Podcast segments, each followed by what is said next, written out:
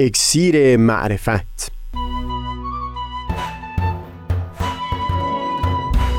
مروری بر مزامین کتاب ایقان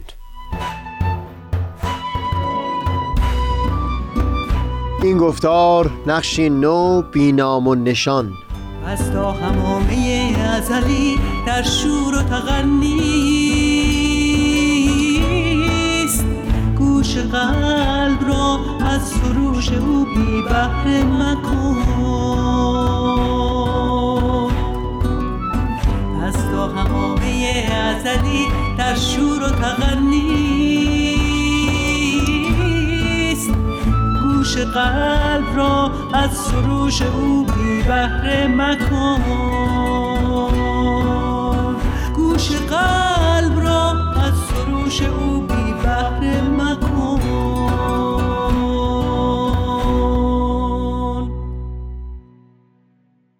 دوستان سئیل کمالی هستم. از گفتار 104 به بعد گفتگوی خودمون رو آغاز کردیم پیرامون چهارمین نقش دین. تلاش دین برای پدید آوردن معنا در زندگی همه طیفای مردمان در جامعه. ثروتمند یا پادشاه تا فقیر و بیپناه و هم افرادی که به برخی آفتهای اخلاقی دچار هستند. در ادامه اون صحبت ها به این مناسبت که در همه این معنا پدید آوردن ها یک ویژگی برجسته به نظر می رسید و اون رضایتمند کردن فرد بود نسبت به خود. ما گفتگو پیرامون پنج مقام رضا رو آغاز کردیم. در این گفتار می‌تونیم به گفتگوی اصلی برگردیم و صحبتمون پیرامون اون چهارمین نقش دین رو پی بگیریم. این رو به تکرار بیان کرده بودیم که مقصود ما از پدید آوردن معنا اون نقشی هست که دین ایفا می‌کنه تا فرد همواره در حرکت باقی بمونه و هرگز از پا ننشینه ایستا نباشه. در واقع یکی از نشانه ها و علامت های خاص برای فردی که خودش رو دین باور یا خدا باور معرفی می‌کنه همین همواره در حرکت بودن هست. شوق رو در دل نگاه داشتن. در گفتگو پیرامون پدید آوردن معنا برای طیفای وسیع از مردمان تونستیم در گفتارهای پیشین بسیاری موارد رو پوشش بدیم. اما یک مورد به طور کلی ناگفته باقی موند. افراد گمنام. فردی که خودش رو لزوما در هیچ یک از اون طیفا که برشمردیم نمی‌بینه. یا بهتر بگم دلیل اینکه زندگی رو برای خودش خالی از معنا می‌بینه دلیل سرشکستگی و دلسردی و نومیدیش این پندار دلسرد کننده هست که همچون منی که هیچ نامی و نشانی ندارم بود یا نبودم رو چه بسا که کسی متوجه نشه و نبود من اثر چندانی بر سایرین نخواهد داشت. همچون منی چه شوقی و چه امیدی برای زندگی می‌تونم داشته باشم؟ مستاق اون بیت تلخ خیام آمد شدن تو اندر این عالم چیست؟ آمد مگسی پدید و ناپیدا شد. متاسفانه تصور نمی کنم کسی باشه که شبیه همچو جمله ها رو از افراد زیادی در زندگیش نشنیده باشه.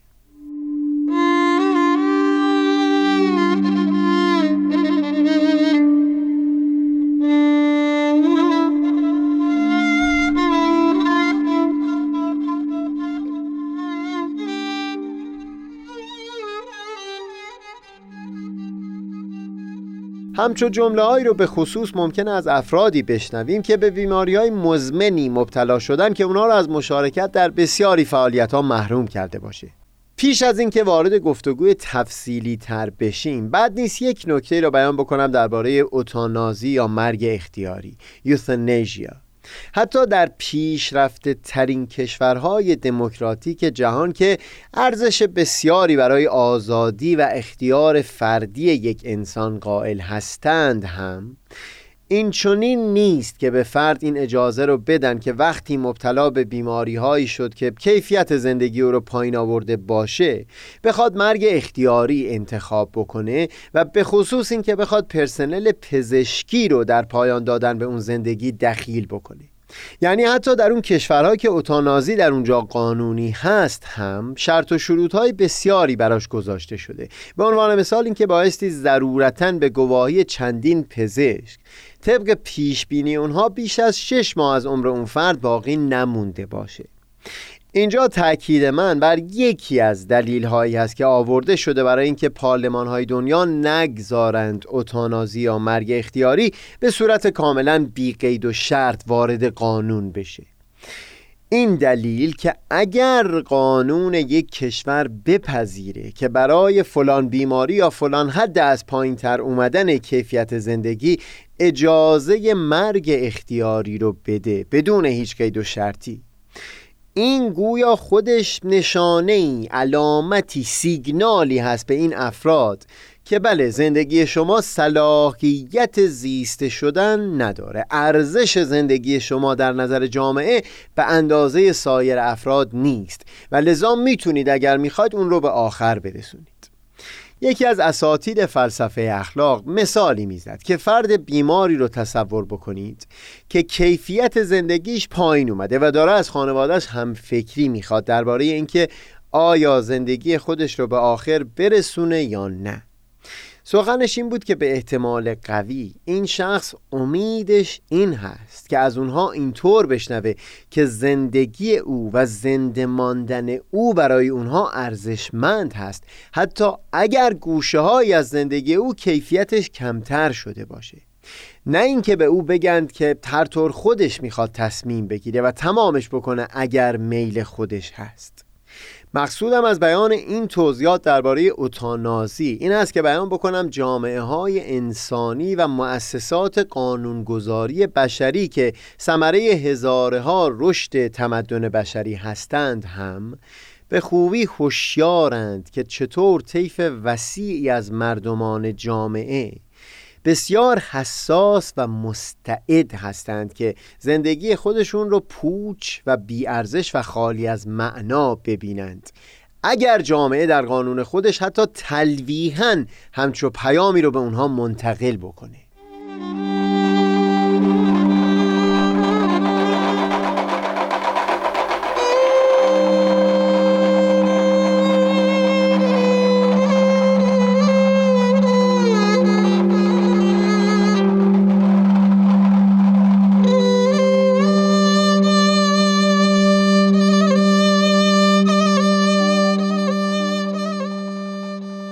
اجازه بدید برگردیم به عمومی ترین صورت مشکل یعنی اون افرادی که گمنام بودن خودشون رو مستاق اون بیت خیام دیدند که آمد شدن تو اندر این عالم چیست؟ آمد مگسی پدید و ناپیدا شد. بگذارید اول این رو نشون بدیم که اگر یک فردی بخواد این رو دلیلی برای پوچنگاشتن زندگی خودش به حساب بیاره بایستی بپذیره که این مشکل به حقیقت شامل 99 درصد انسان ها در سرتاسر سر طول تاریخ بوده. این رو یک وقتی به یکی از دوستانم بیان می کردم که در بستر بیماری مزمنی گرفتار شده بود که امید بهبودی و بیرون شوی برای اون نبود و خود او از من نظری خواسته بود. اول با او گفتم که به حقیقت ادعا نمی کنم که تلخی حال او رو می‌تونم لمس بکنم. نه اعتراف می کنم که شاید خود من سهیل هم هرگز نمی‌تونستم اون شرایط رو طاقت بکنم. از او اطمینان خواستم که سخنان من رو به هیچ وجه به این تعبیر نمی‌کنه که دارم درد و زجر او رو کم حساب می‌کنم و ساده می‌گیرم و بیان کردم که من فقط بیرون این گود نشستم و دارم تلاش می‌کنم دقدقه هایی که او رو آزار میده رو به صورت منطقی پاسخی براش بیان بکنم. بی اون که خودم درگیر اون درد و زجر باشم. دغدغه او این بود که بیان می کرد که یکی مثل من با این وضع و احوال چه سودی در زنده ماندنش هست. کسی که نمی‌تونه اثری بر این عالم داشته باشه. کسی که نمی‌تونه چیزی از خودش باقی بگذاره. تصور می‌کنم پاسخ تفصیلی که با این دوست بر زبون آوردم بتونه کمکی بکنه برای فهم نقشی که دین ایفا می‌کنه در پدید آوردن معنا در زندگی این گروه از آدمیان.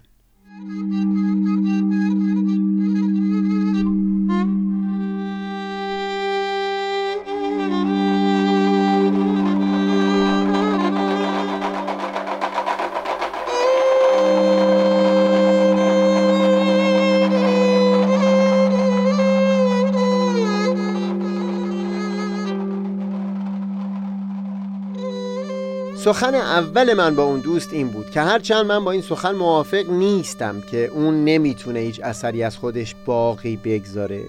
اما بگذار فعلا این رو از تو بپذیرم و بر همین اساس گفتگو رو ادامه بدم. اگر این دغدغه یعنی اینکه اثری از تو برای آیندگان باقی نخواهد ماند قرار هست سبب بشه که تو این زندگی رو پوچ و بیارزش ببینی. اون وقت تمامی انسان ها در بیش از 90 درصد طول زندگانی بشر باید همین حس رو می داشتن. اون نوعی که الان در علم به عنوان انسان شناخته میشه حدود دو میلیون سال و انسان مدرن حدود 300 هزار سال در جوامع گردآوری و شکار زندگی می‌کرد. این تنها حدود دوازده هزار ساله که جوامع انسانی به کشاورزی روی آوردن و در کناره های بزرگ یک جان نشین شدن. این یعنی برای حدود دو میلیون سال. اصلا امکان اینکه چیزی رو خواسته باشن لزوما به نسلهای آینده منتقل بکنند نبود. تا قبل از اختراع خط حدود 5000 سال پیش اینکه افراد بشری بتونن به وضوح و شفافیت چیزی رو برای آیندگان به یادگار بگذارن امکان پذیر نبود. هیچ اسمی از افرادی که پیش از اختراع خط زندگی می کردن نمی‌تونست به آیندگان منتقل بشه. و هم در اون جوامعی که صدها هزاران سال بناش فقط بر گردآوری و شکار بود. اصولا باقی موندن یاد و نام برای آیندگان نمی‌تونست معنا داشته باشه. حتی اگر بخوایم عمر بشر رو فقط همون 300 هزار سال انسان مدرن لحاظ بکنیم کمتر از دو یا سه درصد تمامی انسان ها در سر تا سر طول تاریخ مجال این رو داشتن که بخوان یادی و نامی از خودشون رو به آیندگان منتقل بکنن. قبیله های بزرگ هم حتی نهایتا اجداد اولیهشون رو در قالب افسانه های بسیار مبهم نگاه می داشتن که باز نامی و یادی از افراد خاصی در گذشته باقی نمیگذاشت. اگر قرار باشه باقی نگذاشتن نام و یاد برای آیندگان دلیلی باشه برای بیارزش بودن و پوچی زندگی اونگاه بیش از 98 درصد افراد در طول تاریخ زندگی بشر به کلی زندگیشون ارزش زیستن نمی داشت. سخنم با اون دوست حتی درباره انسانها بعد از اختراع خط هم مشابه همین معنی بود.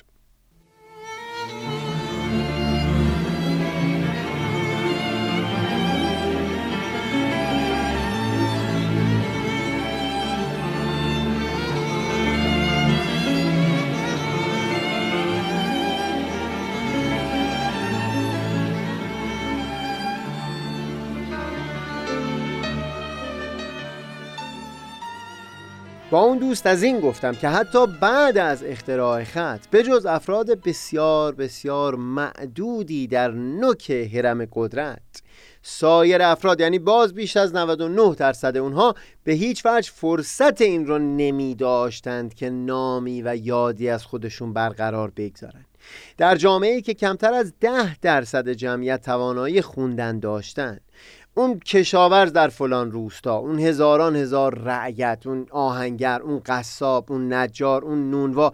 کجا حتی امکان این برای اونها می بود که نامی و یادی از خودشون باقی بگذارن؟ در مورد همین وضعیت فعلی جهان بشری هم این رو بر زبون آوردم. اینکه واقعیت زندگی بسیاری انسان ها اینه که به حقیقت امکان اون رو ندارند که همچو یادی و نامی از خودشون باقی بگذارن. برای اون مثال مادری رو زدم در فلان روستای دور افتاده و از او جویا شدم آیا تصور می‌کنه به این خاطر که نمی‌تونه این مادر نامی و یادی از خودش باقی بگذاره برای آیندگان. این معناش اینه که زندگیش ارزش زیستن نداره. پاسخش منفی بود. این رو هم گفتم که من سهیل نام پدر بزرگم رو می‌دونم و هم نام پدر بزرگ پدر بزرگ او رو می‌دونم. یعنی تا پشت ششم رو می‌دونم. بعد از اون رو ابدا نمی‌دونم. پدرم هم نمی‌دونه. خیشاوندانم هم نمی‌دونن. اینکه الان هیچ یک از ما این اجداد رو نه به نام نه به رسم و شرح زندگانی هیچ نمی‌شناسیم. اینکه هیچ نامی و یادی از اونها نمونده. آیا این دلیلی است که اونها زندگی خود رو پوچ و بیارزش به حساب آورده باشند در زمان زندگانی خودشون؟ پاسخش با نرمی تمام نبود. اما من میل داشتم او رو به این هم آگاه بکنم که حتی همون درصد اندک مردم که در نوک حرم قدرت قرار داشتند هم دلهاشون نمی‌تونست از این دقدقه خالی بمونه.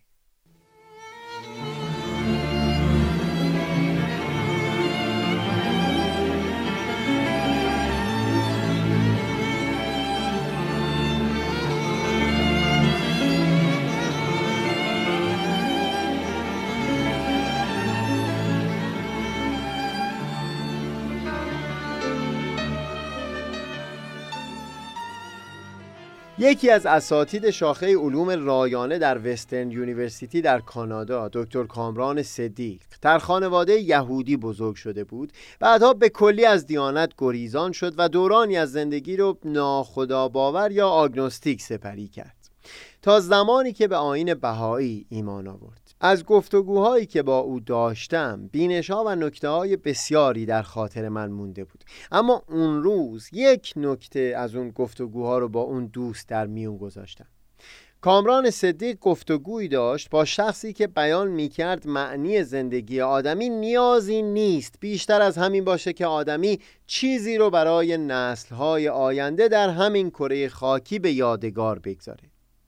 در پاسخ استدلالی که دکتر صدیق بیان کرده بود اون فرد در ادامه گفتگو این رو اصرار داشت که حتی اگر هم نشانی از خود آدم باقی نمونده باشه همین که اثر کارهای او به آیندگان منتقل بشه این خودش می‌تونه معنای زندگی انسان باشه. دکتر صدیق در پاسخ این سخن نهایی اون فرد یک سناریو رو بیان کرده بود که بر اساس باورهای علمی اون فرد و فیزیک نوین کاملا یک امکان به حساب می اومد اینکه شهاب سنگی به زمین برخورد بکنه و حیات بر روی زمین به کلی نابود بشه. اگر معنای زندگی انسان وابسته بوده باشه به باقی موندن یاد و نام او برای نسلهای آینده بشر یا حتی باقی موندن تنها اثری برای آیندگان در همین کره زمین اونگاه برخورد اون شهاب سنگ زندگی تمامی میلیاردها انسان در طول تاریخ رو هیچ و پوچ و خالی از هر گونه ارزش و معنا خواهد کرد. مقصودم این بود که حتی اون ده درصد آدمیانی که نامشون ماندگار میمونه هم به کلی از این دغدغه نمی‌تونن خالی باشن.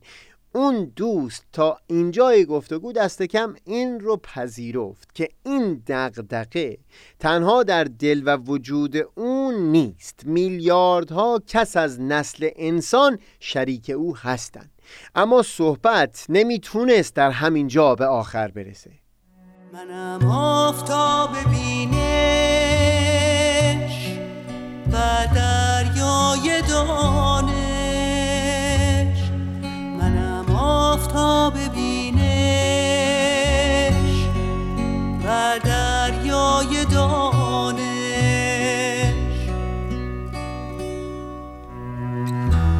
مردگان را